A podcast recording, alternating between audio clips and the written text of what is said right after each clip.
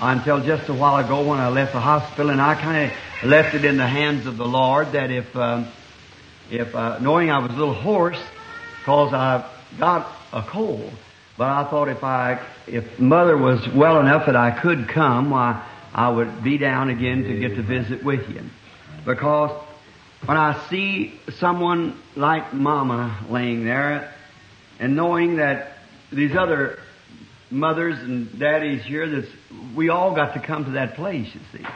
And thinking of how grateful I am that she is ready to go. And then, um, and another thing I want to express to the church, I believe I've seen Sister Wilson back there, and and uh, and this sister and brother Softman here, somewhere perhaps in the building, and and uh, several of you here that's been offering your assistance to set up with Mama and the night and things like that. That's mighty loyal, and I appreciate all that you all have done. Truly, the families wore out. You know, we were staying every night, and just now most of them work, so it's Meda and I, or or Dolores, and her, she got children in school, and it just kind of makes it hard. Just divide it between a couple of us that way, and you just get wore out. You just hardly can go, and you can't tell day from night hardly, especially when you're got up about the age of meeting hour. You know, it don't it don't take very many nights to wear you out when you get a little age on you. So I used to think I could just stay at day and night. I'd come from California, OT model Ford, and I'd get a little sleepy on the road. Take me about four or five days, maybe seven days to make it. And I'd ride along day and night, and I'd get a little tired, throw my blanket under the car, drive out on the prairie, sleep a couple hours, and go on. I've changed a lot since then, I just realized that I'm just past 25 years old, you see. and so it's a, a, privilege to be here at the house of the Lord tonight. And this morning, I had a little, a little, a few notes here that I wanted to, uh, Lord to give me. And I thought maybe that this morning, if I got a chance, I would speak on it before uh, I had the uh, prayer for the sick.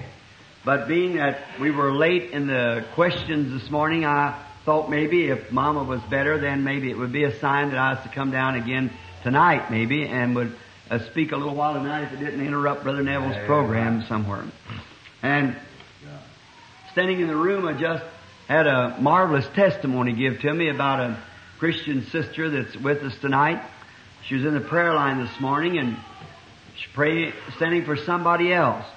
And in her room, a darkened room, there's the, the Lord's Supper, the Lord's Last Supper. And it's so the sun cannot strike the room in any position. And while at three o'clock this afternoon, this halo of light that was seen here when we got through preaching on the church ages, only in more like a color rainbow light, came right over the head of the Lord Jesus. Well, she watched it a few moments and she went and told her sister the way I understand the story and, and they come and marveled at it for a long time, an hour or something. And then they called in a neighbor minister, which was Brother Stricker over here, to see the phenomena of it. And they sat and watched it on till five or something like that. And the minister was asked to pray and he felt that he just couldn't pray or something. And a little bit somebody gave a message and they had been given their interpretation of what it meant and the message came back to the speaking and the message and said that they had misinterpreted. They hadn't give it right. I think right, isn't it, Sister Bruce? They hadn't give it right.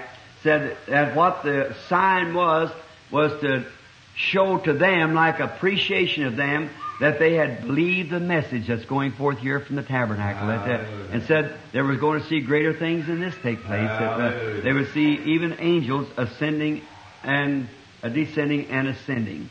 Amen. So we are living in the last days and we are near the end time.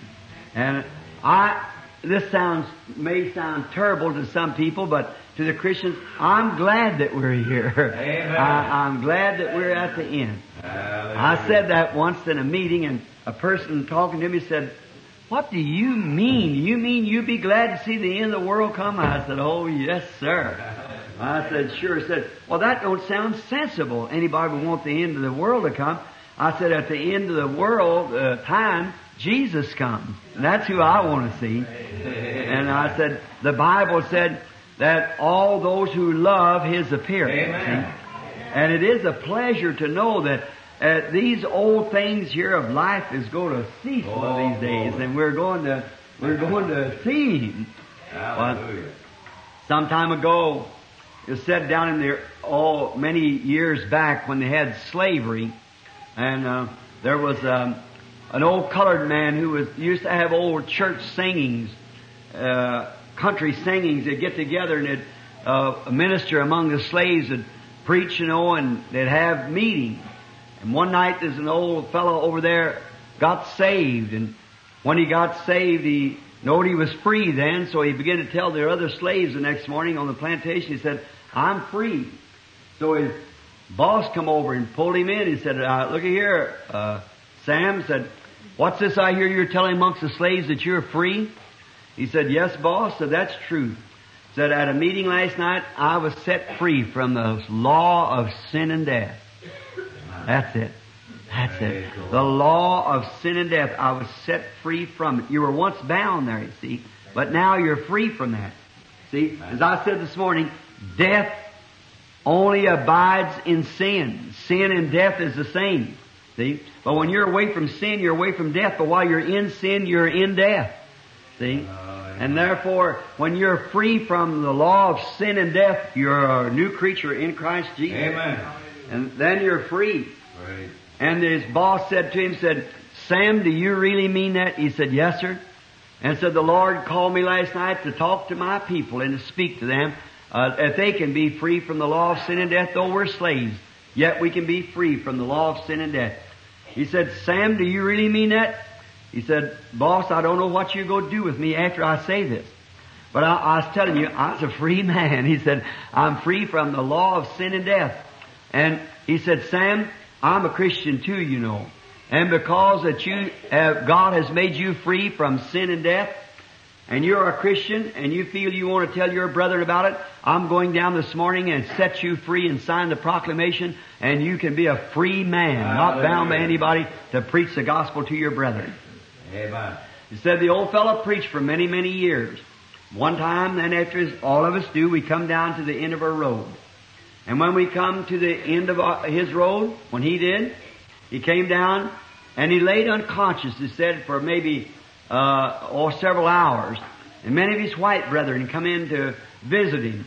And there happened to be a group of them in the building. When he woke up, come to himself, he looked around. He said, you mean I was not over there yet?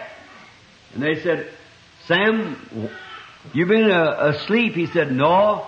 He said, I wasn't asleep. He said, I was over on the other side. Well, they said, the minister brother said, Sam, tell us what you saw on the other side. He said, well, he said, I walked into a great pearly white gate. And said, when I walked in there, he said, uh, I seen the throne. I seen him. And said, upcoming angel. He said, are you Sam? He said, I am. Said, Sam, said, here is a, a robe and a crown. Said, you've won this, Sam, by the great works that you've done on earth. He said, don't talk to me about a robe and crown for a reward. He said, what would you like for a reward? He says, just let me look at him for a thousand years. Hallelujah. I think we all feel that way, don't you? I, I don't want no robes and crowns and palaces. I just like to look at him. I just like to just look at him and just. You know, Amen. Didn't you just like, I like to hold your hand while we do it, Neville. We can do it I say, think of it, Brother Neville, how we stay in the tabernacle in the hot and cold and things, but look at here what we're looking at. The Son of the living God. Wouldn't that be wonderful? Just to look and see His features. I, two times in my life, now three times, I have seen Him in vision. He'll look the same each time, but there's not an artist in the world could ever paint his picture. they might paint something that might look like him, but he looked like to me he would be a man, if he'd speak, the world would come to an end. And yet so sweet and lovely that there's just, oh, there's just too many characteristics there that an artist brush could ever catch. Uh, Amen. And I sure want to see him someday in person. And I've often thought when, I like to heard him when he raised out those precious hands and said, come unto me. See that tired, weary look on him. When he was tired and weary from his journey, say, come unto me all yet labor and heavy laden. I'll give you rest. Take my yoke upon you and learn of me, Amen. for I'm meek and lowly. I like to have heard him say that. I wasn't there in that day. I wasn't standing with Peter, James, and John. But I hope I'm standing by him the day when I can hear him say, It was well done, Amen. good and faithful servant. Now I enter into the joys of the Lord. And to think that the very ones who wrote this Bible, Paul, Isaiah, Jeremiah, and all the apostles, and those precious brethren, wherever they are now, wherever they are now, the very God that dealt with them to foresee things and write it and so forth and give them the gifts of the Bible of prophecy and speaking with tongues and signs and wonders and so forth, them same man, wherever they are now, we're going to be with them. The same God with the same things.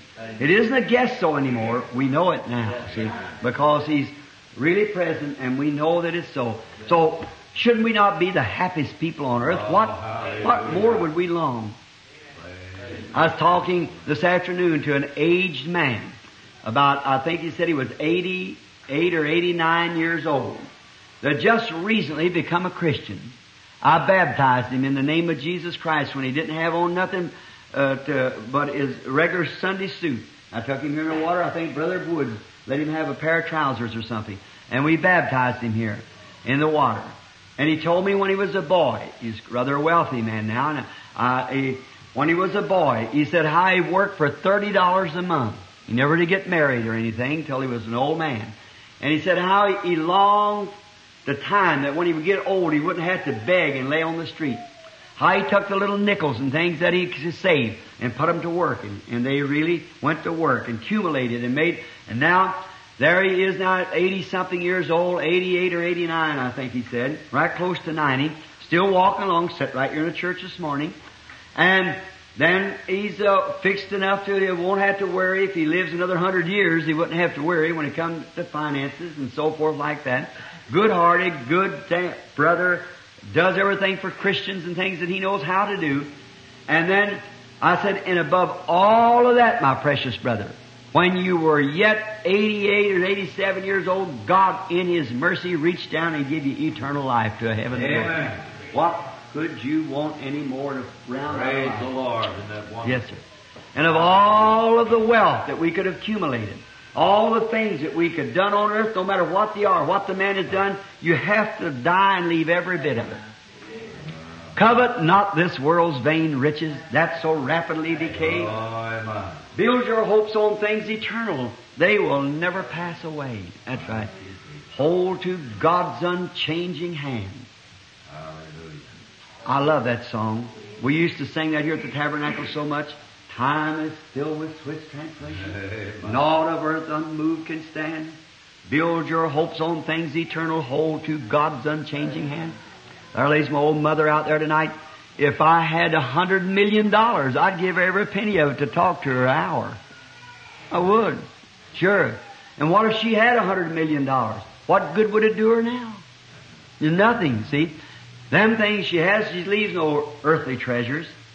But she leaves this. She knows the Lord Jesus as her Savior. Hallelujah. That's the main thing. In the face of this, I, let's all take inventory of ourselves tonight. Let us just think before we go to prayer. How is my my standing tonight with God? Oh, God. Let's check up in our hearts and find out. Lord, if I have wounded any soul today, if I've caused one foot to go astray, whatever I've done or said that's been wrong, oh God, forgive me for it. See? Yes, amen. That my faith looks up to thee, thou Lamb of Calvary, Savior divine. Now hear me while I pray, take all my guilt away, and let me from this day be wholly thine. While life's dark maze I tread and griefs around me spread, be thou my guide. Bid darkness turn today, wipe sorrows, fears away, nor let me ever stray from thee aside. Ah, Keep me in the path, Lord. Keep me in the center of thy will. Young or old, we don't know how old you might be, and yet you might be 80 years old. And if you live till morning, You'll outlive a many 16 year old boy and girl. Yeah. You'll be a many 16 year old boy and girl go to meet God before daylight in the morning. That's right. Yes. So age has nothing to do with it. The thing of it is, are you ready to meet Him? That's the main. Let's think on these things now while we pray as we bow our heads.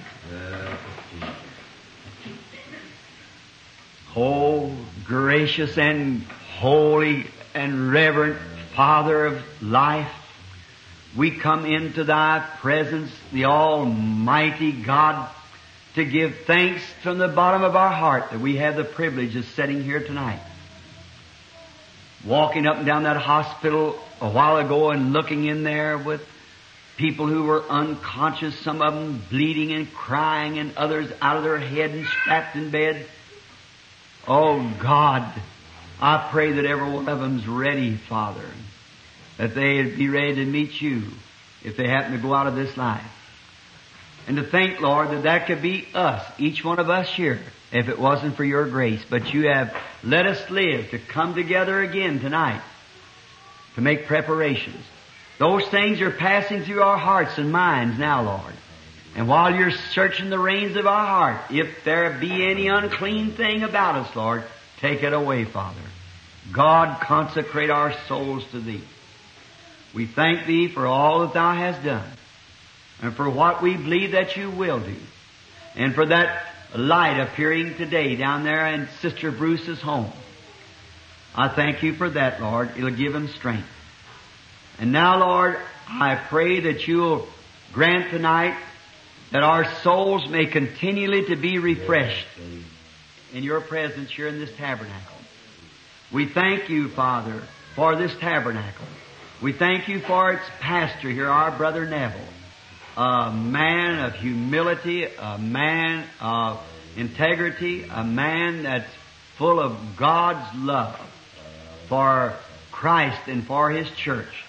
I pray that you'll bless him and his lovely little companion and his children. And Lord, may they long dwell among us here on the earth. Grant it. Keep sickness from their door and keep them healthy. Keep sickness from all of our doors, Lord. Keep us healthy so we can serve you. And now we lay our souls upon the altar for searching now. As I open my eyes in a few moments to read your word, if it be your will. And it falls my lot tonight to try to break the bread of life to the people. Now, Lord, help me to say something that would help some poor weary soul here tonight. Help it that it might be also words of correction, that we might know how we to behave ourselves, what we should do, and how we should live in this present world if we expect to make heaven our home. Grant it, Lord.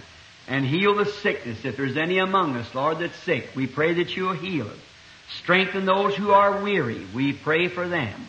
We pray for not only this church, but for other churches throughout the entire world where prayer is being made and supplications before God. And the many tens of thousands of hungry hearted saints crying, Come, Lord Jesus, come. Oh, surely you'll hear our cry, Lord, someday and we'll come. If it's our lot to fall asleep before that come, but coming is, we know that the trumpet shall sound and the dead in Christ shall rise first. We'll come forth and we'll stand in your presence someday. We thank thee for this and we wait for that time and now prepare our hearts for we ask it in Jesus' name. Amen. now, I don't expect to talk very long tonight, maybe 30 minutes or 40 upon a little subject here that I would like to first read a scripture found in the book of Psalms, Psalms 105, and reading down to the 15th verse inclusive while I read this psalm. I want you to listen real close to the reading of the word because God's word will never fail. Oh, give thanks unto the Lord. Call upon his name. Make known his deeds among the people. Now just think of that. Give thanks unto the Lord. Call upon his name. Make known his deeds among the people. Sing unto him. Sing psalms unto him. Talk ye of his wondrous works. Glory in his holy name. Let the hearts of them that rejoice that seek the Lord. Seek the Lord and His strength. Seek His face evermore. Remember His marvelous works that He has done, His wonders and His judgments of His mouth. O ye seed of Abraham, His servant, ye children of Jacob, His chosen. He is the Lord our God. His judgments are in all the earth. He has remembered His covenant forever, the word which He commanded to a thousand generations, which covenant He made with Abraham, and His oath unto Isaac, and confirmed the same unto Jacob for a law, and to Israel for an everlasting covenant, saying, Unto thee will I give the land of Canaan, the lot of your inheritance. When they that, when, when they were but a few men in number, yea, very few, and strangers in it, when they went forth from one nation to another, and from one kingdom to another, he suffered no man to do them wrong. Yea, he reproved kings for their sake, saying, Touch not my anointed, and do my prophets no harm. I want to take a, a subject from there of respects. Reading here David crying out to the Lord, respects is what we owe to God. And that's one thing that I would like to uh, drill this to the heart of every person here tonight. That in all things that we see going on, we must give respects to it. Amen. See? We must respect it. And David said that when they were very few men of Israel, perhaps Abraham, Isaac, and Jacob, who he speaking on, very few men, that he rebuked nations and kings for them. God rebuked the nations and kings, saying, Touch not my anointed, and do my prophets no harm. Amen. Over in Ecclesiastes, the 12th chapter and the 13th verse, it's written like this. See? Let us hear the conclusion of the whole matter. Fear God and keep His commandments, for this is the full duty of man. The conclusion of the whole matter is to fear God. And when you cannot have respect until you have fear, you've got to have fear of God. Solomon said also in the Proverbs that the fear of God is the beginning of wisdom. Amen. The fear of God is the beginning of wisdom. Now, that don't mean that you're afraid of Him, but that means that you're giving Him respects and reverence. And when you respect God, you fear God. You fear that you might displease Him in some way. You fear lest you would do something wrong. You wouldn't want to, I fear my mother. I fear my, my wife. I fear my church. I fear all of God's servants unless I should put a stumbling block somewhere in their way. Uh, I fear the people. I fear the people of the city unless I should do something wrong that would cause them to think that I wasn't a Christian. See, you've got, before you can have respect, you've got to have fear. And God demands it. He demands respects. God does. He demands it. And fear brings it. And we know that fear brings respects. Now you take for instance a man, he's a farmer, or maybe he's a, a shop worker, and uh, nobody pays any attention to him. But let him get a job on the police force, and come down the street as a, a policeman with his badge and uniform on, where maybe someone wouldn't speak to him the day before. Hello there, John, how are you? See? Why is it? It's kind of an awe fear or respect because of it. Maybe he gets elected to be the mayor of the city. Or maybe, uh, who would President Kennedy tonight be if he wasn't President Kennedy? What if he was just a same man he is, but yet he was a worker, at worked at Colgate's down here for uh, $40 a week? See? He'd come through the city here and nobody would pay much attention to him, only his own associates. But being he's the President of the United States, he deserves a respect, you see. And that, and because that God is God, Amen. he deserves a respect. That's right. Hallelujah. And he, we've got to respect him and give a fear to him, and that brings respect. God has demanded that for himself and for all his servants. Amen. God demands respect for his servants. He, uh, his servants, how we know that they're his servants? Because he vindicates these servants by his word. He takes these servants and makes them servants of God and proves that they are servants by making His Word work through them servants. Then as you respect that servant, you respect God. So when I respect you and you respect me and we respect each other, then we're respecting God. Did not Amen. Jesus say, insomuch as you have done unto the least of these my little ones, you have done it unto me? And it would be better for you that a millstone was hanged at your neck and you were drowned in the depths of the sea than to offend one of them. For I say to you, behold, their, fa- their angels always behold my Father's face which is in heaven. Now, we know that they are, that we being children of God, that we are a part of God. And God demands this respect. Then God shows who His children are. Uh, he, he shows it by wonders and signs and uh, uh, that it's being done. Now we're going to start now and call into question some of these people. Now, if I was going to say for one to start with, I'd think of, of let's take Noah for a moment. Now, Noah had a revelation from God. Yet it was contrary to anything that science would prove to be true. But yet he had spoke to God and God had spoke to him. And he went about preparing an ark where the scoffers and mockers, as the Bible said that they would be in the last days like they was in them days. That those scoffers scoffed at Noah. Well, they thought that he was out of his head because he was building an ark. So, but God brought judgment upon them scoffers because they would not listen to the messenger of God and come into that ark under his preaching.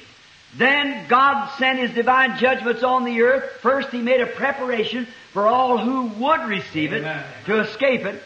And then if they did not escape it, there's only one thing left. If they won't take God's preparation of escape, then there's only one thing left. That's divine judgment. Amen. You can only do two things. It lays either mercy or judgment. You have to accept one or the other. That's where we stand tonight. We either take God's mercy or we stand His judgment. There's just no way of getting around it. God always makes a way of escape for those who desire to escape. Then he's got what's left over has to stand the judgment, not because that God wants them to, but because they have chosen that way themselves. See? They make their own choice. That's where we stand tonight, friends. The same thing. We can either take God's way of escape or we can stand His judgments. Either one we want to do. Aren't you happy tonight that you have took the way of escape? Amen. Because all that refuse the way of escape will have to come under judgment. Then there is another man I'd like to speak of. That was a great mighty prophet by the name of Moses. The people, Israel, should have understood, according to the scripture, that God was going to deliver them and was going to bring them out of Egypt. But as soon as God got his man ready and sent him down into Egypt, they had no respects for him. They turned him out and said, Will you slay us as you did the Egyptian, which caused them to stay in bondage uh, extra 40 years. They stayed in bondage because they refused to respect the deliverer that Amen. come to deliver them. Us. That put them back in bondage again. Yeah. Not because God wanted them to stay, the time was exactly right. But they stayed 40 years over because they refused to accept God's provided way of escape. Uh, How I believe that that's what's the matter tonight. oh. Same thing. See? That they refused the way out and God was determined and had told Abraham and them in his covenant as we read David singing of it tonight. He had promised them that he was going to do a certain thing, so God's going to keep his promise. He was going to bring him out anyhow, but perhaps nearly another generation died off. The old generation laughed at Moses and so forth and would not accept the message. That generation, 40 years, died off and Moses come into another generation. See what I mean? If they don't accept it, then God will let that generation die out and He'll bring in another generation to do it. Amen. So they had refused it. And then we find out this next generation had come up when Moses went down there to vindicate himself. You know, Moses was scared to go down again. Moses is 80 years old now. And he had been gone 40 years. And when he talked to God at the burning bush, he said, Who will I tell them that sent me? God had no name. He said, Who will I tell them that sent me? So when I say, The God of your fathers appeared to me. They'll say, Who is the God of our fathers? Well, what will I tell him? He said, You tell them that I am that I am. Amen. You tell them that I am that I am. All right. And he said, What is that in your hand, Moses? He said, A stick. And he threw it down and it turned into a serpent. And he put his hand in his bosom and turned to leprosy and went back and healed. He said, Go down and take these signs and perform them before the people, and it'll be an vindication. They'll know by these signs that I sent you for deliverance. Amen. Oh, brother. Hallelujah. God always does that. God always gives supernatural signs. See? Amen. And now, when he came down and called the people and done his signs before them, all Israel believed. Every one of them. And they went right straight to the palace to, for deliverance. And then the Pharaoh decided he would not give them deliverance and God turned judgment loose on Pharaoh. And we know what happened in Egypt. Strange. After they'd seen all those signs happen, and then they come to the Red Sea and found out that the very God that had performed all those signs here at the Red Sea doubted God the very first thing that he was able to make a way of escape. Yeah. Now there's where we make our mistake. When a little sickness strikes us, when a little disaster, a little trouble strikes somewhere in the way, then we go to falling away. A young convert, somebody will make fun of him and say, well, you ain't nothing but a holy roller. Well, I hate to be called a holy roller, you see. See, there you are, you get that doubt. That's the time to stand there. Amen. That's the time to respect the messenger. That's All the right. time to, to give glory to God. Hallelujah. And Moses said, I've done these already ten miracles before you. God's give you ten miracles and then you're afraid of the sea? Certainly. Amen. How much more will it take for you to believe? Hallelujah. He walked back and stuck his rod and held it before the sea and the storms came down and blew it across the other side. And they went across and as soon as they got over there, immediately they began to complain they had no bread. Yeah. Just same thing. Then God rained bread out of the heavens for them. Then they complained they had no water. And just one complaint after another. And I noticed, you say, well, maybe they were the unconverted type. Well, maybe they were. There was a mixed multitude went with them, true. But I want to bring another thing into your, uh, into your remembrance. If God sent the messenger and vindicated by the signs that he was the messenger, sent from God, then it's up to them to obey this messenger. Amen. Exactly. They must obey the messenger All right. and have respects to that messenger. All right. Look at Joshua and Caleb. They stayed right by his side. Amen. Yes, sir. Whatever Moses in, they was in it too. Whether Moses was right or wrong, they stayed right with him anyhow. See, because they know that was God's messenger. And there one day we find out that even Miriam, a prophetess, and Aaron, the high priest, made fun of Moses' wife because she was an Ethiopian and thought, wasn't there enough women of our own uh, group to marry instead of going down there and marrying that woman? That wasn't Moses' choice, that was God's choice for Moses. Amen. And when they made fun of it, that angered God in such a way until he struck Miriam, the prophetess, full of leprosy. Moses' own sister. What about that? Her a prophetess. But what was she doing? She was making fun and an irreverence to God's messenger, Amen. the messenger of the covenant of that day. And she was irreverent. And also Aaron, the high priest, the very mouthpiece of Moses. Yes. Right. He was with her. And Aaron then, when he saw his sister struck with leprosy, he went in and told Moses, would you let your own sister die? And Moses went into the tabernacle and fell before the Lord and began to weep and call out for God mercy for his sister. And the Spirit of the Lord came down and said, call Aaron and Miriam to stand here before me. Oh my. Hallelujah. God demands respect. Amen. God sends His message, you listen to it. You reverence it. Don't care if they call it a bunch of holy rollers or whatever they call it. Let the world do what they want to, but you give respects. Amen. So there stood Miriam. God said, call Miriam and call Moses, uh, call Aaron here, your brother and sister, to stand before me. And when they come in before God, God said, don't you fear God? Said that to the high priest and to Miriam the prophetess. Said, if there be any man among you, spiritual or prophet, I, the Lord, will make myself known to him. I'll speak to him in visions, reveal myself in dreams to him, and so forth if he's spiritual or prophet. But said my servant Moses, I'll speak lip to ear with him. Amen. Said, don't you fear God? In other words, you talk about Moses, you're talking about me.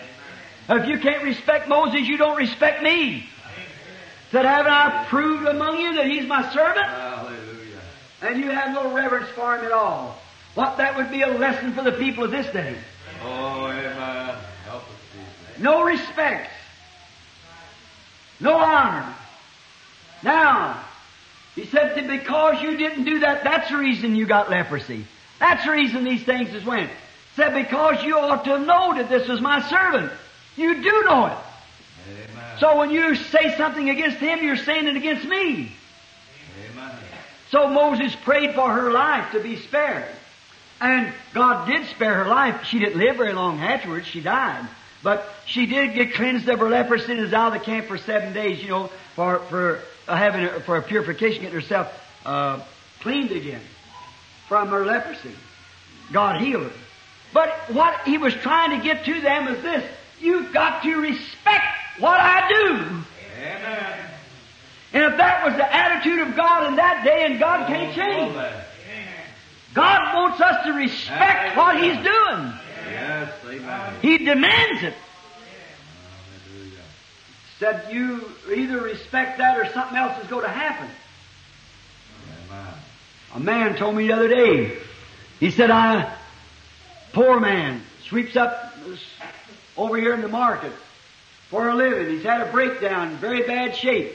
He's Lutheran by faith. And it had communion. He's too a- unable to walk to the church, so he took a cab, said it cost him 80 cents to go down, 80 cents to come back.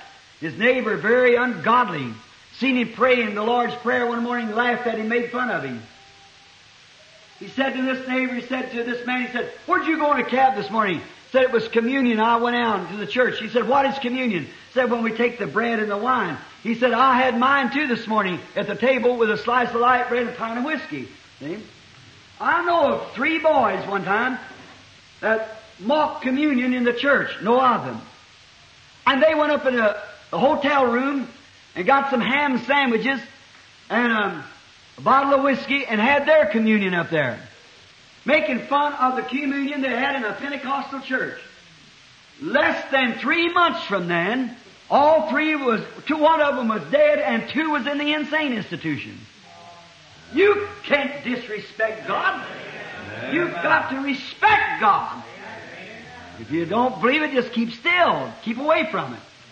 Or either do that or come reverently and respect it. Don't make fun of people in the Spirit. Don't talk about people that's worshiping in the Spirit of God. Let them alone. Amen. I was standing right down the corner preaching some years ago as a boy preacher. And there was a woman came by. She's Catholic of faith, but I know her. Her husband is Catholic. She was nothing. And a very handsome, pretty woman. Nice looking, about 20 years old, 22. I knew her as a girl here in the city. And she came by and stood there and she said, I wouldn't let my pet cow have the religion that William Branham's got. And the next night, Before I could get to her, her she was dying in the hospital and don't know yet what killed her. She was dying out there in the hospital and her husband came to get me. He said, he was a Catholic. And he come, he said, come quickly and say a prayer for my wife. She's been calling for you all evening. She's dying. Well, I said, I will go. And I got in the car and left the meeting and started to the hospital and I run up on the steps. I met the nurse and she said, she's already dead. And he said, come say a prayer for her anyhow. I said, she's dead. Said, say a prayer anyhow, I won't do any good now. Said, well, come look at her. And I went down. She had uh, that reddish black, I can be called auburn hair. Very pretty woman. Few freckles across her face here with uh, great big brown eyes. And that woman, that nurse said, Billy, she died in such agony until she screamed out your name as loud as she could and said, tell him to forgive me. Till the freckles stood out on her face like warts. And those big eyes that set way out and the eyelids that half closed over. Of course, you know what happens when a person dies? They're both kidney and bowels move. And she was there just steaming all over. And died in such agony. Because, not because she disrespected me, but she disrespected the gospel that I was preaching and that God was working signs and wonders. Amen. Some time ago in New Albany, while I was standing there talking to a sinner, leading him to Christ, a big old rough-handed man in a garage. A man was a friend of mine. His son-in-law run the garage next door. I was standing there preaching at a dinner hour, eating a sandwich and talking to him about God. Through the daytime I'd find somewhere where I'd go at dinner time and try to win his soul to Christ. He said, Mr. Branham, he said, I'm just a boy preacher myself. He said, Mr. Branham said, my mother had that kind of religion, that heartfelt religion. And the tears was running down his cheeks. I said, how long she been gone? Said, years. She always prayed for me. I said, the God that heard her prayers is trying to answer them right now for her. And this man walked in there. He said, Eloy's drunk. Said, hey, Billy, listen. Said, any time you want to come over my garage, said, you come. But said, don't bring that old holy roller religion of yours over there. I turned and looked at him. I said, anywhere Christ is not welcome, I'll not be. And so he turned around and said, oh, get next to yourself, boy. Now I just heard in my heart a voice say, you reap what you sow. It'd be better for you that a millstone was hanged at your neck and drowned in the depths of the sea. And his own son-in-law that very same afternoon run over him with a two-ton Chevrolet truck loaded down and mashed him down to the ground. See, you've got to respect God. You've got to do, you, God demands respect. And He demands it. And so Miriam ought to know better. So ought, Mo, Aaron to know better than knowing this that Moses was led by the Spirit of God to do what he was going to do. Baptist minister wrote me a letter a couple days ago. I'm up here, oh, if he didn't rate me where to go. He said, a guy that's as lazy as you are, a ministry that would be equal to Elijah the prophets, he said. And then to see you sitting around home doing nothing. So Billy is acting as secretary at the time. He wrote him a letter back. And then he thought, well, I believe I'll just answer him. He said, but he thought he better let me read it before he answered it. But it had a lot of diplomacy in it. He said, now this is not my dad, this is me. Said, you just said that uh, daddy had a ministry like that of Elijah. And said, you said he sat out on a creek bank somewhere with a fishing pole in his hand or up in the mountains with a rifle in his hand. Said, what would you say about Elisha when he sat three years by the side of the brook? Said, don't you know that they're led by the Spirit of God to do what they're doing? Amen. See, everybody wants to run it their own way. But man must be led by the Spirit of God and we must give it respect. That's all.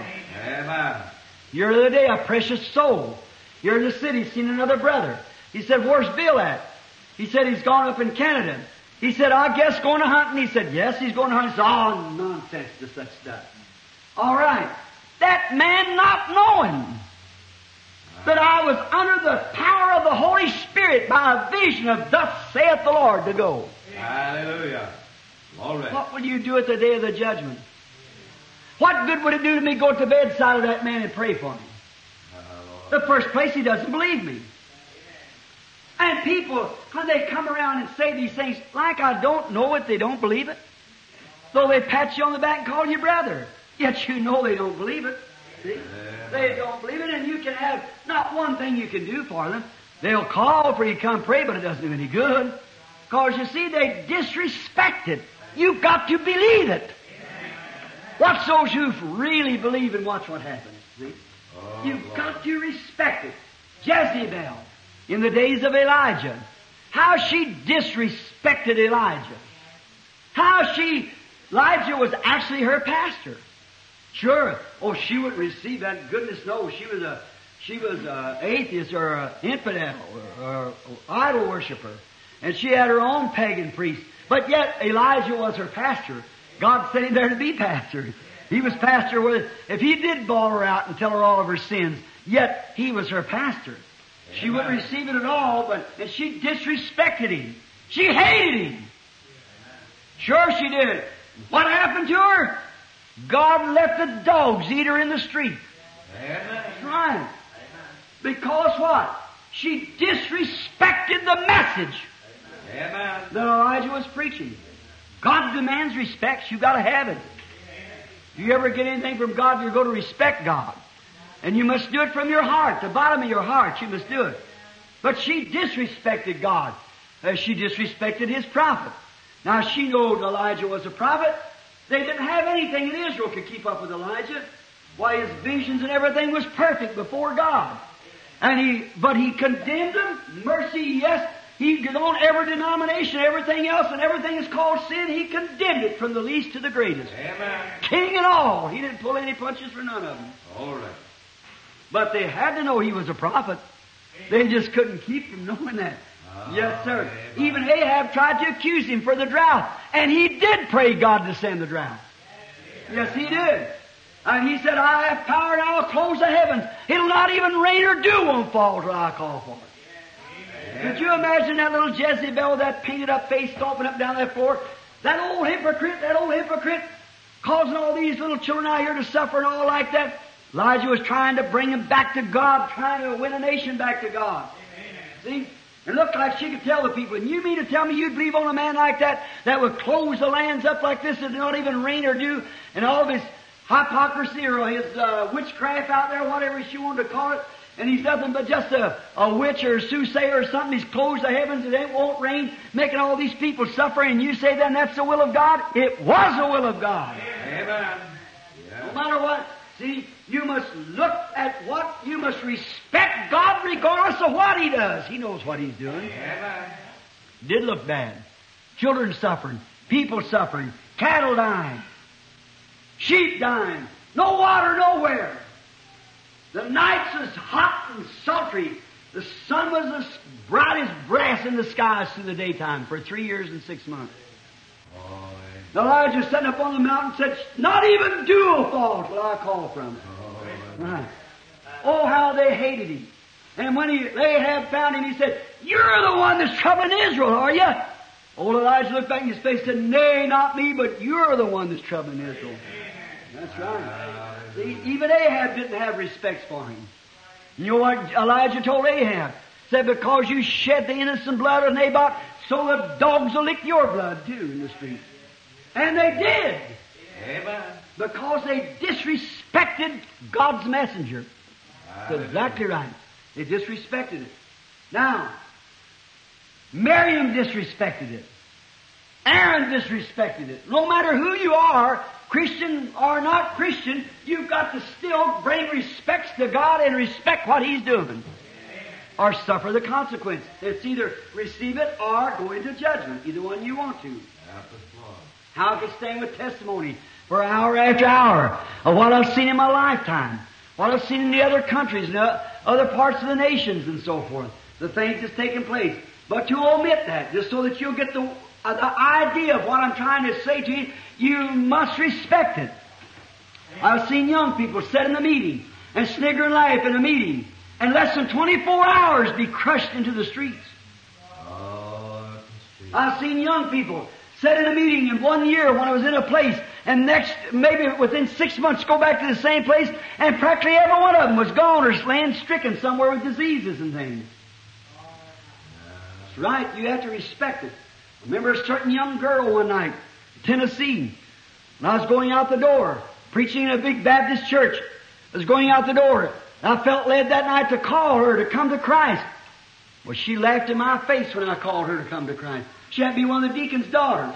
And stand at the door that night, she waited for me and I come out. She said, I want you to know something right now. Don't you never embarrass me like that again. I said, God was calling you. She said, nonsense. I'm young. So I got plenty of time for that. Said, my daddy's got enough religion for all of us at home. I said, not enough for you, sister. Everyone has to have their own religion. She said, if I want anybody to talk to me about that, I'll get somebody who's got some sense, not somebody like you. I said, go say what you wish to. You don't bother me. But someday you'll regret it. Not long after that, passed through the same city. Here she come down the street with her underskirts hanging down, slopping with a cigarette in her hand, and offered me a drink of whiskey. Same thing. Here's her testimony. She said, you remember the night you called there? Said, that was the truth. She said the Spirit of God was testifying to me that night, trying to get me to come. And said, since then I could see my mother's soul frying hell like a pancake and laugh at it. That's what happened. See? You've got to respect God. That's all. You've got to do it, brother. That's all. Jezebel disrespected it. And remember another time there's some irreverent children. They had been raised up in a home. Elijah, after his days, of course, the people hated him because he called that famine in the land. There were some people that taught their children that Elijah, a man like that, been translated and taken into heaven, he got killed somewhere and they just buried him and hid him. They, they didn't believe it. So Elisha took his place. Now he was a messenger of the day now, after Elijah had been taken up. So he passed down through a certain city, and the children, little children of that city, run out making fun of him and said, Say, you old bald head, why didn't you go up like Elijah did? See, they didn't believe Elijah went up. There it is. It wasn't a disrespecting the man, it was disrespecting his message. He was a successor to Elijah, to Elijah. He had the anointing, the spirit of Elijah was up on him. He went right up there and done the very same things that Elijah did. All right. Hallelujah. Amen. Jesus said, He that believeth on me, the works that I do shall he do also. Amen. Hallelujah. These signs shall follow them that All They disrespected it. And they disrespected Elijah Hallelujah. because he believed in Elisha. Because the Spirit was upon him and he turned around and smoked the Jordan with his mantle and opened up the Jordan. Went up and done the same kind of miracles that Elijah did. And even all the preachers up at the school of prophets said the Spirit of Elijah rests upon. Amen. The Hallelujah. noise in the country.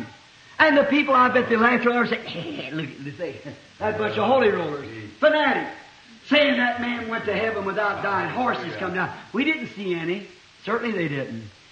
Certainly not. They didn't. We didn't see any horses. We didn't hear any chariots anywhere. Nonsense. The old fellow died and they buried him and then they're trying to make a lot of uh, to-do over it. Just like they say today, the same thing. Like they said about Jesus. They said, why they come and stole his body at night time. They even paid soldiers to testify that. But he raised from the dead. And Elijah was tucked up in a chariot of fire with horses of fire. And this young prophet walking along there, going down through the city, and he lost his hair as a young man, he was going down, so these little children run behind him and said, Hey, why didn't you go up with Elijah? Said, you old bald head, you. See? And they were given disrespect. And what did Elijah do? He turned in the power of the Spirit and cursed those children. What happened? Two she bears come from the woods and killed 42 of them. Right. Disrespect, irreverent. You can't do that. You've got to respect God. If they had them kids that said, now, if their father and mother said, now look, children, they say that Elijah was taken up. Now, we don't know about that, but anyhow, I, I, I don't know whether it's so or not, but I tell you, the best thing to do is just don't say nothing about it. Just go ahead. When he passes, we hear he's coming down through the city today. He's going to have a street meeting up there. If he does, if you children on the road to school today meet him, you say, how do you do, Reverend? How do you do, sir? Or something like that. Speak to him. But instead of that, no doubt they've been told at home. Oh, I heard Papa and Mama set the table and laugh and one another saying, what do you know? They said that old holy roller was taken up. Did you ever believe anything like that? And they said this little old bald-headed fellow, just as bald-headed as a pumpkin up there, ain't over about 35 years old, and here he's coming down through there, and you go to Holder Street and you expect us to believe such nonsense as that. Why isn't nothing but a little, uh, just a, a mockery, that's all it is. Cause he won't come to our churches, he's just like Elijah was. He won't come to our churches. We'll, he'll probably some kind of a witchcraft hoodoo hoax that he's got like Elijah. They didn't believe him.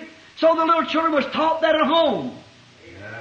If they'd been taught reverence and respect, they'd have walked out there before that prophet of God and asked for prayer for themselves. Oh, But they had been taught to snigger and laugh and to make fun.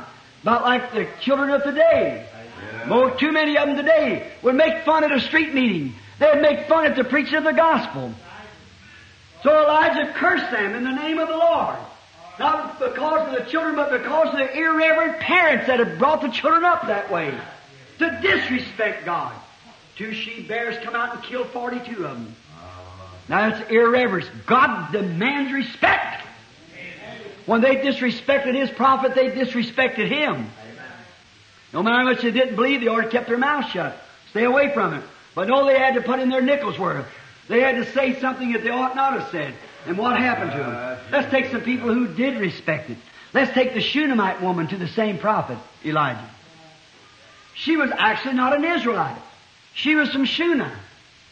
But she believed in God. And she seen this man pass through the town, heard him speak. She seen the signs that he done. It's told in history, I don't know where it's true or not, that one day a bunch of wild dogs was trying to catch a little girl. Now this isn't scripture, it's just a story that I read. And said the Shunammite woman was standing on the corner. And she saw that these dogs was going to kill this little girl, and this holy man was passing through town, and he raised up his staff to God and cried out for mercy for them little children like that, and the dogs turned and went away from him. Whether it was so or not, sounds like it could be, I don't know. But anyhow, this woman said, when the Bible, when she perceived that this was a holy man, Amen. she perceived something had happened. She seen what he was and perceived that he was a holy man from God. And instead of disrespecting him, like Jezebel did, she respected him. She said to her husband, we are well able to do this. I pray thee, let's build him a little house out here somewhere. Let's give him a little place, for he's weary. I watched him, he's getting old. And I noticed his gray hair as it hung down in his beard, his little old staff, his little skinny arms, as he walked along, the little flabby uh, arms like that. And here he come walking along, packing a little of oil on his side with a piece of sheepskin wrapped around him. In the hot sun, his body looked scorched and red. And uh, I pray thee, let's make him a little station to stop here. Let's get the contractor to come out here and build him a little place and put him up because I perceive that his spirit, by his spirit, he's a holy man. He's a man of oh, God. Hallelujah. What a difference. Now, her husband agreed. She he might have said, darling, I've noticed that man too. I've listened at him. I've watched him. I've seen his works. I know he's a holy man of God. So we'll just do that. So they called the contractor and built him a nice little place and put him a little bed there to rest so he could lay down and rest. Fixed him a place to wash his feet got some water and things and fixed it in there. And when the prophet came by, of course that blessed his soul to see that something had been done for him. He said to Gehazi, go call her and ask her what could I do for her. Could I speak to the king, to the chief captain? He, she said, I dwell among my people, and there's nothing I have need of. But Gehazi said, she has no children, and her husband is well stricken in age. He's old. They have no children. And I imagine Elijah laying there on this little bed that she had blessed him by making, had his feet all washed and his beard's all washed out and things, laying there, no doubt but what he's seen of the vision of the Lord, because they always did that. So he said, go call her and tell her to stand here before me. Oh, my. Oh, hallelujah. Go call her because she oh, has, she's respected God. Go tell her to come here. When she stood in the door, he said, Thus saith the Lord, about this time next year you'll bear a baby. Oh, glory. And about that time next year, she had the baby. Then Satan, when he got to be about 12 years old, his father had him out in the field one day, and Satan said, I'll get rid of that child, so he just gave him a sunstroke. And he died in his mother's arms. Did that discourage her? No, sir. She said, saddle a mule and go forward. Don't stop. Go up to Mount Carmel to the mountain because he just passed through here the other day. Oh, wow. There you are. That's respect. That's respect. And her husband said, You're going to the man of God. Said it's neither new moon or Sabbath. He won't be up there. And she said, All will be well. Just saddle the mule and let me go on. And so away they went. And they got up into the mountain. And when old Elijah looked out of the cave and he come out there and looked out, he said, This looks like that Shunammite woman coming.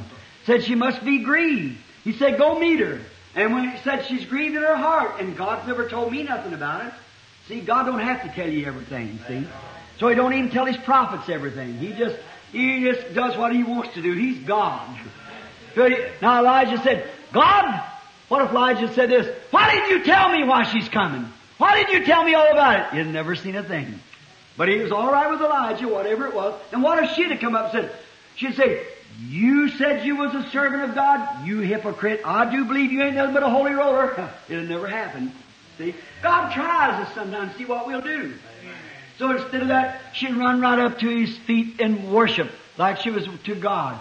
And she said, and she revealed to him what was the matter. And Elijah said, take my staff and go lay it on the child. And when he did, the woman said, as the Lord God liveth and your soul never dies. Oh, Hallelujah. thou servant of God, I'll not leave you. I'm going to stay here till God sends the vision. Amen. Old Elijah stayed there a little while longer, girded up his loins and took his staff, and here he went.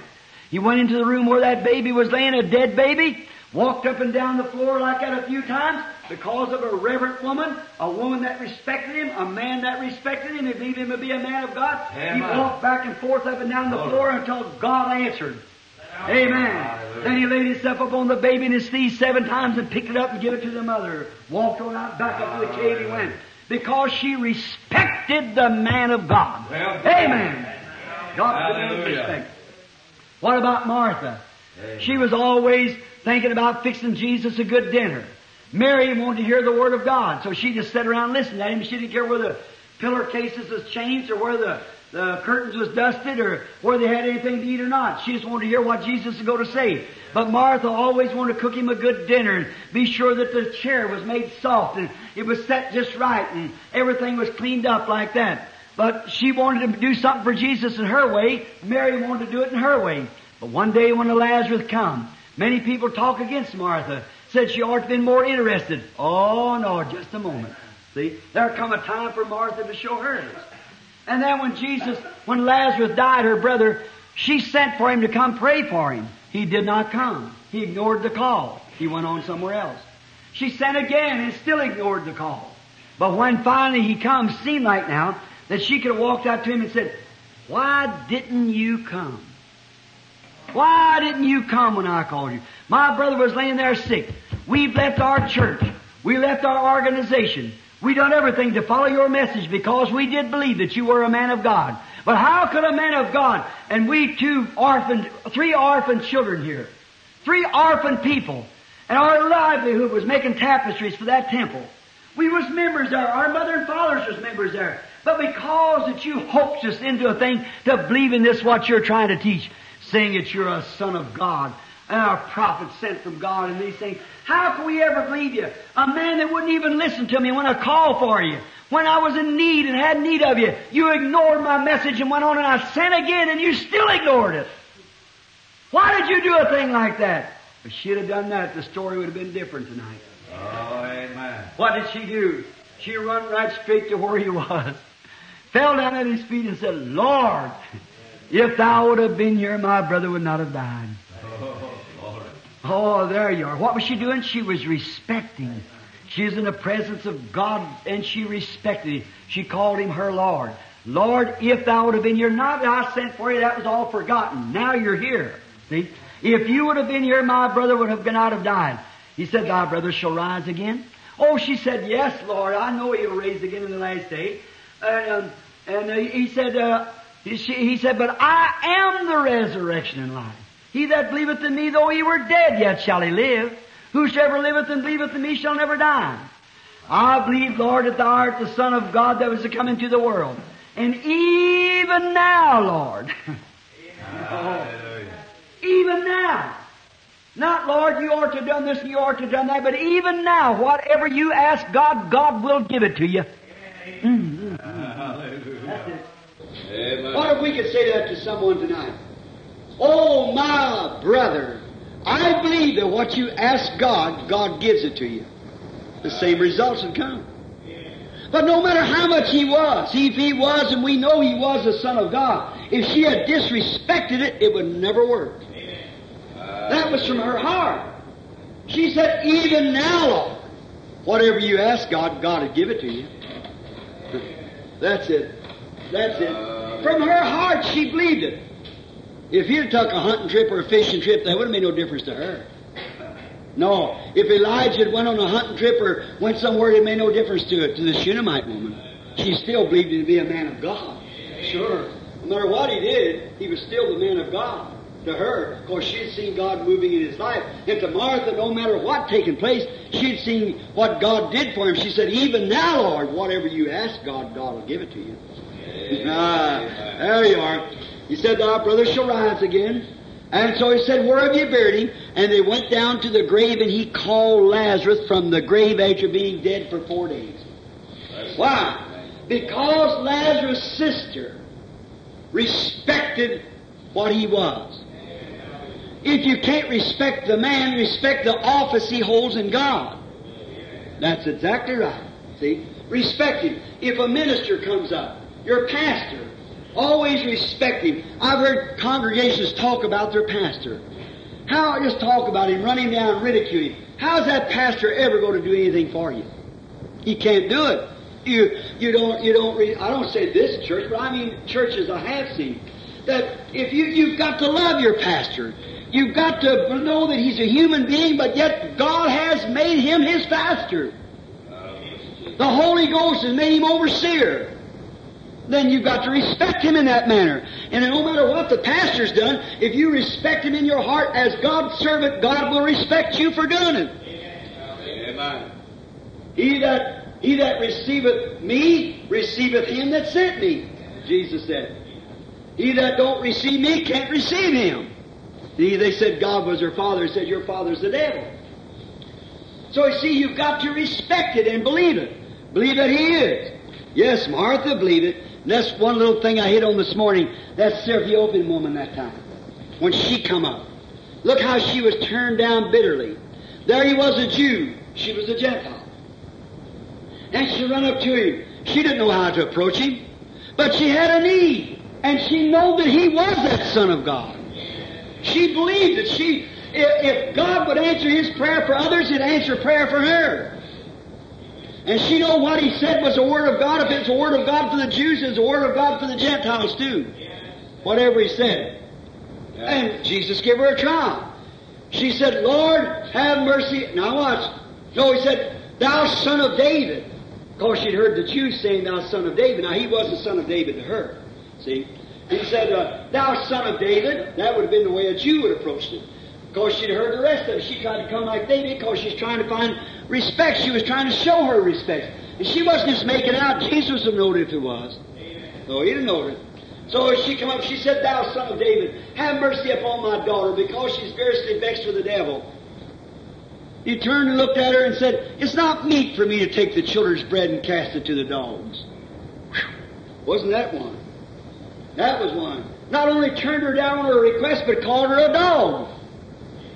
Right. And a dog's one of the lowest names the Bible has, you know. So he said, uh, uh, Not meet me to take the children's bread and cast it to the dogs. She said, That's truth, Lord. Lord, then she got it. Oh, he wasn't no son of David to her, but he was Lord. said, True, Lord. That's right. But the children eats the scraps under the, or I mean, the, the dogs eat the scraps under the master's table. That got it. That was it. That was the respect. Jesus turned to her, said, Great is your faith. Now go home, you're going to find your daughter just as you had believed. That's it. Why? It was her approach. What if she had turned around and said, he turned around and said, that's not meat for me to take. In other words, it's not proper. Say a Catholic come up and say, oh, Brother Branham, uh, I know God hears your prayers for these people here. Would you pray for me? And I'd say, well, it's not right for me to take these children's time up here. I'm here to pray for these Pentecostals, not for you bunch of Catholics. See? What would she have said? Oh man, I'm you stomped out of here like everything, see? But she turned and she said, That's true, Lord. That's true, Lord. But we're we're willing to the dogs are willing to eat the scraps under the master's table. See, that caught him right quick. He turned and said, Great is your faith. And then we find another case. See, it was her approach, her respects. She was respecting God as she respected him. So we find one time there was a Roman, and he was a great man. And he loved the Jews, and he had a servant that was sick. Himself, he didn't feel worthy to go ask Jesus. See, you always want to feel a lot littler than what you are. Don't never be big in your own sight. See, now, if you're big, that's somebody else saying about you. See, but now when you, uh, this woman or this man rather, he said he was a Roman centurion and he had a sick servant, so he sent to get this sick servant healed. And Jesus said, I'll come heal him. So on his road, the Romans see him coming. I imagine he said, Oh my, here comes that Holy One. Here comes that Holy One. Well, I'm an old count Gentile. I'm, I, am a Roman centurion. I'm a general or, or an officer. I, I, I, really not a Jew. I have no right for that holy man to come. See the respects? See? I don't have right to have that holy servant of God come to my house. So he would come to the door. And he called him and said, Lord, uh, I'm not worthy that you'd come under my roof. Probably had a palace of a home, a centurion. Said, I'm not worthy that you'd come under my roof. And I, I didn't think myself worthy to even come to you. So I sent some of your, your own blessed people, the Jews. But I have a servant here that's very sick, and he said, I'm a man under authority. Said, I say to this soldier, you go, and he goes. I say to this one, you come, and he comes. What did he say there? I know that you have all power. You can say to this disease, go, and it goes. And you can say to this one, come, and it would come. See? You recognize as he had authority over these soldiers, so Jesus had authority over all sickness and diseases. Only thing you have to do, Lord, is just speak the word. Amen. Hallelujah. Glory. Just speak the word. My servant will live. Jesus stopped, turned around to them Jews. Said, I haven't found faith like that over in Israel. He said, it's all right with your servant. Amen. Because he respected it. He respected Jesus Christ, who was the, the, the God of heaven. Now, I guess it's getting late. I just want to say one more thing is this. All those great respects and so forth, but today somehow it's different. God can do something today and people will laugh at it. I believe that would have been different today about 40 years ago when the Holy Ghost first began to fall. But what did the people do? Locked up the preachers, called them holy rollers, went out on the, wouldn't even feed them in the cities and everything like that. They broke corn on the railroad tracks to live by. What did they do? They had another 40 years. The church has. Suffering. Went through everything. Two wars in that much time. See, it's killed off thousands of them. When she'd probably done been gone home. Now, what would have taken place when God began to pour out the Holy Ghost upon the church in the last days? What would have happened 25 years ago when He began to send down His signs and wonders and miracles? What would have taken place if the people all rallied over? What did they do? They said it's hoodoo, it's hypnotism, he's a mental telepathist, he's this, that, or the other. What if all the nation would have went together and said, Blessed be the name of the Lord? What if the Methodists and Baptists and Presbyterians and all would have joined hands together and said, Thank God, here's what we've looked for. Amen. The Holy Ghost is being poured out. Why, here's man who sees visions. Here's prophets among us. Here's, here's all these great gifts. Here's speakers with tongues. Here's divine healers. Here's everything's being poured out upon us. Thanks be to God. It come through a humble little bunch called Pentecostals. Let's all go back to the Bible again. Let's go back, brother. Break up our organizations and all be one brother. The great churches all together would have come together. What would have happened? Brother, there wouldn't be been had need of a hospital in the land today. That's right. No. There'd been such powerful, great gifts and wonders working amongst the people. There'd been such a respect. Uh, perhaps the church had done been gone home and the millennium had been on. But no, they disrespected it. They called them holy rollers. The newspapers waited to say every slandering, dirty thing they could and put every dirty slang to it they could do it. And things like that. And churches he hawed and laughed at it and, and made fun of them and turned them away and tried to keep them out of the cities and everything else of disrespect. Now, I could say a lot about that, but it's getting late. Let me come to the Branham Tabernacle, please. Now God's beginning to pour out gifts upon us. We see it. Now, what is the gift of God today? Is the Holy Spirit. It's the Holy Ghost that's in us. We've got to respect that. We've got to respect it on every person that comes upon. We've got to re- give uh, to God's divine gifts. When He sends those gifts, no matter how real they are, it'll never help us until we get to a place that we can respect it. Somebody can give a prophecy. If you don't believe in that prophecy, it'll never do you any good. Amen. You've got to have reverence and you've got to respect it. You've got to believe that it comes from God. Believe it till it's proved wrong. Then when it's proved wrong, then you have a right to disbelieve it. Then don't associate with it no more. But as long as it's being proven out to be the truth, then believe it. Amen. Like old Samuel said that day when he wanted a king, he said, I want to ask you one thing. Have I ever taken any of your money from you? Have I ever asked you for a living? Or have I ever told you anything in the name of the Lord but what come to pass? He said, You don't need no king, and your king will do you no good. And he told him, he brought him the question, said, Have I ever told you anything as thus saith the Lord, but what happened? Now, then the people disrespected Samuel. Oh, we know Samuel, that's right. You, we can't say that you never told us anything what was right, but, but still we want to do it this way. See? You mustn't do that. You must do it God's way. When we receive the Holy Ghost, it's not shaking hands with the pastor. Receiving the Holy Ghost is receiving Christ into you because He is God's messenger of the day. Amen. The Holy Amen. Ghost is God's messenger. And we must respect Him. When He comes and say, hee hee hee, look at that woman shouting there and crying, tears running down her cheeks. Look at that man there shaking his hands and trembling and crying. You know what that is? That's a bunch of worked up emotion. You're a blaspheming the Holy Ghost. You've got to respect that. Remember, here some time ago, I was in Oregon about been about 12 years ago, and two little Catholic reporter girls come down, not because they were Catholic, nothing more of that, because I've had just as many Protestants and more Protestants than I have Catholics to make fun of me. And, um, and, and uh, so these girls come down to give a report. So as soon as they got in there, I called the Spirit, as soon as they come in. And I said, all right, now what criticism you get off your sleeve now?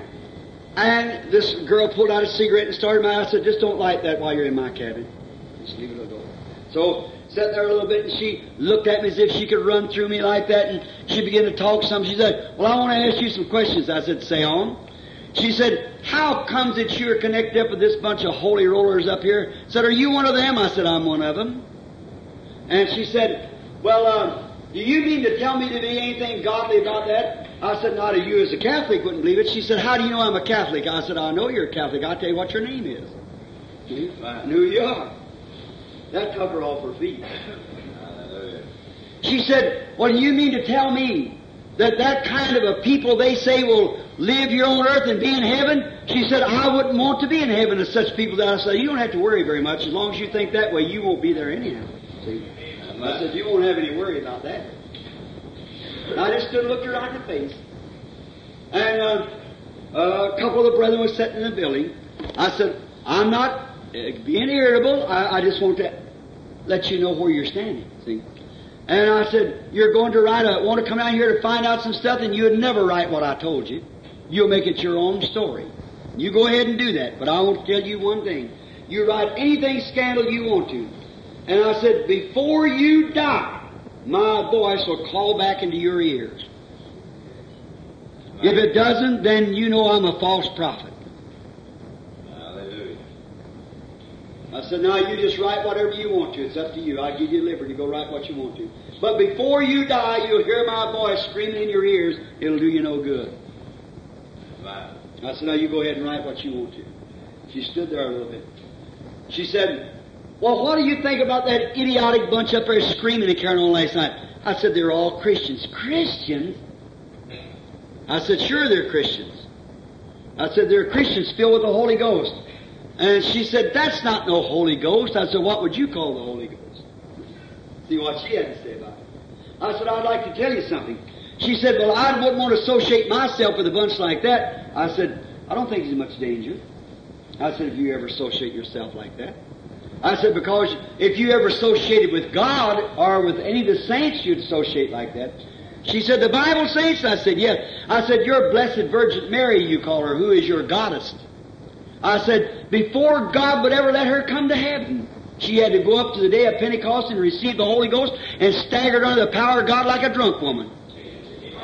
She said, That is a lie. I said, Hold your peace just a minute. I turned over here to the book I said, Look here. Turned over. I said, Here it is right here in the book. She turned her head. I said, You haven't even got the audacity to read God's Word. I said, Sure. See, disrespectable. I said, Now you can take your pack of cigarettes off the table there. Go when you're ready. But I said, I want you to know one thing. You write whatever you want to, but remember the last words I say. In the name of the Lord, you'll remember it before you die. She never wrote nothing. That's right. She just let it go. What is it? Disrespects. Trying to make fun. Doing something. They don't know what they're doing. That's right. But you're in the tabernacle, we want you all to know these things here. When God begins to pour out the Holy Spirit upon people, sometimes I know I've seen people get in the flesh when they were when they were under the anointing of the Spirit. I've seen them go to extremes with things, but don't you say nothing about it. You respect it. Bow your head. You might not understand it, neither would I. But I want to respect it anyhow. Now, we must have respects to God. And when God pours out the Holy Spirit, I just th- say, Thank you, Heavenly Father. You are doing something for that poor precious soul that wants to come to your home like I do someday. And I see man, like here one time, a brother that's in the ministry, said that I talked about him. And we went and got all the tapes and sent to him, his brother A. A. Allen. And he said that I made fun of him talking about blood coming out of your hand and, and calling that uh, the initial evidence of the Holy Ghost and, and of his blood and oil coming out of his hands and forehead and things. He said that was uh, was that I made fun of that and told him that it was of the devil. I sat back, I wrote him a letter, I said, Brother Allen, he wrote a piece and you heard, you read it, dear Brother Branham. See? And so then he put out tracts all across the country. Instead of come and see me about it, he did that. But I hear so I said, I said, I'll take all six nights at Phoenix and send you my tapes and show you, which Leo and them did. And sent the tapes to them. I said, only one time your name was called. The people put up on my desk and said, Brother Branham, Brother Allen has just been in the town and told us that the initial evidence of the Holy Ghost was bleeding in the hands and bleeding in the face and oil running out of your hands. That was initial evidence. I said, I disagree with Brother Allen upon that being the initial evidence of the Holy Ghost. Because there was nowhere in the Bible where they ever bled at the hands and, and oil come out of their face and hands to prove they had the Holy Ghost. I said the Holy Ghost was the power of God in their lives. And Jesus said, These signs shall follow them that believe. See? My name they shall cast out devils and so forth. But I said, here's one thing I would say about Brother Allen. He's a great man of God. And if I could preach as good as Brother Allen could, I'd never have a healing service. I'd just preach the gospel. Then see, after he done put that paper out and everything, that I did that just on what somebody else said. But even I disagreed with the brother upon his theory. I certainly wouldn't want to blaspheme the brother. Then standing right there up here uh, in um, uh, Minnesota that night, in Minneapolis, Minnesota, and there was in that great cathedral temple with Gordon Peterson. And this guy that wrote that book against A. A. Allen and said everything about him that could be said, and said he even had the audacity to write that book, Abiding Devils, about that woman who showed prints on her hands where a devil bit her, and things like that. Now, I, I certainly, I don't know whether that could be true or not, because the devil is a spirit, you see. But this woman claimed a big hairy devil come and bit her all over the hands and all over the face and everything like that. And he said A. A. Allen wrote that book. And the man that wrote the book wrote a nice article about me. And here he was sitting right there in the meeting that night. When Brother Peterson come told me there, he sat and was bragging on me and down in A. A. Allen. I thought, here's a time I can take up for Brother Allen. So I walked out there and I said, I was reading here the article in the paper today of this certain man that's in the city, not uh, knowing he's sitting right out there. I said, he said here that uh, A. A. Allen and all the criticism, I said, although I appreciate the man saying the compliment about me that he did. I said that I wasn't out for money and things like that and helped the cleanest meetings of any of them and so forth, the nice things he said. I said, I appreciate that. But if that man that wrote this article here in the paper never checked his notes any closer than to say A. A. Allen wrote this biting of devils, A. A. Allen never wrote that book. I know the man that wrote it. I said he never wrote the book at all. And if the man never checked up on his article any closer than that, I doubt that the rest that he's ever said about Brother Allen is the truth. It's taken up for Brother Allen. And I said, besides, if Brother Allen would be wrong, I'd rather be found at the judgment bar taking my stand with Brother Allen in the wrong when he's trying to win souls to Christ than to be criticizing what the man's trying to do. Amen. Right. Yes, sir. Ever who calls on the name of Jesus Christ, I'm with him. Whether he's Protestant, Catholic, or whatever he is, I, I might disagree with him upon theology, but I want to respect him as a servant of Christ and as my brother. See, no matter what he does, we've got to give respects to the Holy Spirit. Exactly right. Yes, sir. And when we get to doing that, then God will go to pouring His blessings among us. Just us little group right here, about 50 or 60 or maybe 75 people sitting in here tonight. If we would just all together bind ourselves together and give godly respects to God and to the Holy Spirit and what He's doing in this day, and respect every gift and every office that He sends into our midst, God will just continue to pour out His Spirit upon us and we'll grow in numbers and multiply. Don't you believe that? Sure. We've got to have respects unto God. Let us bow our heads just a moment for prayer. Before we go to prayer, I'd like to know if there's anybody in here would like to say, Brother Branham, I want you to pray for me that I'll have great respects for God. That I'll always be able to keep my mouth shut against God's things, no matter what they are, and may God place in my heart to respect every divine gift He sends into the church. Will you just raise your hands and say, Pray for me? God bless you. Of nearly every hand in the church, and I have mine up to God, help me to be a servant of yours. Help me to respect my brothers. Help me to respect my sisters. And every spirit of God that comes into the meeting, whether it be speaking with tongues, whether it be interpretation of tongues, whether it be prophecy, whether it be gifts of discernment, whatever it is, I say, Oh Lord Jesus, send them, send them, Oh Lord, I am thankful to you. Now, Heavenly Father, we know that Thou art a great and terrible God. We know that Thy wrath is terrible. When once Thou has Thy uh, temper up, why, it's it's a terrible thing. The wrath of God can destroy the world in a second. But when you look down upon the blood of the Lord Jesus, then your wrath is turned away. Oh, hide me over in the rock of ages. Lord God, keep my soul covered with the blood of the Lord Jesus. Not only mine, Lord, but those that are in here too tonight. We love you, Lord. And every gift that you has given us, though they may call us anything they want to do, Lord, that still will not, don't want that to have one thing to do with it. We still respect you, the great one, the great Holy Spirit. We love you, Father. We thank you for a gift of healing among us. We thank you for the gift of prophecy among us. We thank you for the gift of tongues and the gift of interpretation. And oh God, we pray that you'll continue to send gifts among us, gifts of the great Holy Spirit. Above all things, Lord, our greatest appreciation we have in our heart is for that great, all-sufficient gift of Jesus Christ. We thank you for His grace and His mercy, who makes all these other minor things uh, uh, eligible to us by His vicarious suffering and bleeding at Calvary. He sanctifies the common people that hears Him gladly. And Lord, we're so glad that you've come to common people. In the Bible, in the book of St. Luke, we read that the common people heard Him gladly. Today they say, oh, that's just a common bunch. But Lord, that's the bunch that heard you when you were here in flesh. The common people heard you gladly. The haughty, the rich, and many of those would not hear you. The kings, the potentates, the priests of the day would not hear you. But the common people gladly received you. And Father, tonight we are common people, and we gladly receive you. We are glad like they were when they come back rejoicing and thinking it was a wonderful thing and happy because they could bear the reproach of His name. When they reproached them and called them everything, and they were so happy because it was a privilege for them to suffer for the name of Jesus Christ. Father God, we join ourselves with them disciples of that day and say, Happy are we. I stand tonight like St. Paul of old when he stood before Agrippa. And he said, In the way that's called heresy, crazy, that's the way I worship the God of our fathers. And when Agrippa said, Paul, too much learning has made thee mad, he said, I am not mad, Agrippa. And then he finally got into a place where he said, Thou almost persuadest me to be a Christian.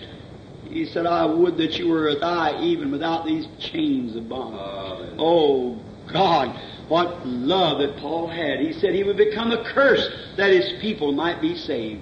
Oh, Father God, give us love for one another like that. Give us that undying love, that decency, that respect for one another. To be Christian enough to look over each other's mistakes. To look over because a man has been blessed of God and he might make a mistake. Oh, Father, let us not look at that mistake, knowing that that's a precious brother that maybe Satan did trap him into something. But if he did, we pray, Lord, that you'll help he or she out of that place. That we'll have love in our hearts to go after the lost sheep and bring them back to the fold. Grant it, Lord. Forgive us of our trespasses as we forgive those that trespass against us. Grant it, Lord. Lead us not into temptation, but deliver us from evil. For thine is the kingdom and the power and the glory forever. Amen. Yea, I say unto thee this night, my people, that I have called thine attention upon this special occasion to understand the things which I say unto thee this night concerning my ministry. Yea, I say this night, thou hast well done that thou hast heard my voice, and heeded my servant as he has spoke unto thee. For this night again I have vindicated the office of his ministry. Yea, even my servant and my prophet, that I have brought into thy presence, lo, these two times this day, I say, let thine heart this night melt within thee, because I am revealing in this night's service and through this day, I am again revealing unto thee the office of my prophet in this day. Yea, I say, hear him in these things which he has brought to thee this night. For lo, I will reward thee with many things that shall come into thy house. And yea, I will care for thee as a tender father careth for his children. And lo, my servant this night, yea, I have again lifted thee up in the eyes of these people who have looked unto thee. And I say, my servant, yea, I have been with thee. And yea, I will continue to be with thee. And upon thee am I bestowing the things that follow the office of thy prophet. Yea, I say that I shall bless thee in many things and in many places. I say tonight I confirm in this time again in the hearts of the people that yea, this is the time that we should settle these issues, that thou shouldst see my people open thine eyes and receive it this night.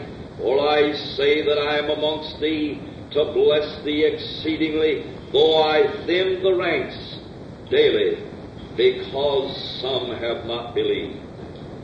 Hear me this night and turn thy heart toward me and toward the office of my prophet. Thus saith the Lord. Hallelujah. Amen. Hallelujah. Thank you, Lord. Thank you. Praise thee, O Holy One. How glorious art thou, Father. Um, How we thank thee, Lord. What comfort it is to feel the presence of the Holy Spirit and hear Him speak through human lips to us, confirming that He still remains God and in our midst. We thank Thee for this, Father. Continue with us, Lord. Bear with us that we might be Thy people. Through Jesus Christ we ask it. Amen. Isn't it wonderful to be a Christian? Isn't it wonderful to know God and to know His presence? To think of today now how He has did this even to the second time. Today He He spoke to this sister here, come in in that light as He did, and spoke to them because they had believed the message. Hallelujah. He's glorious, isn't He? Don't you love Him? How many of you love Him with all your heart, with all your soul? He is wonderful. Now let's stand up to our feet as we sing that good old song we all. I love Him. I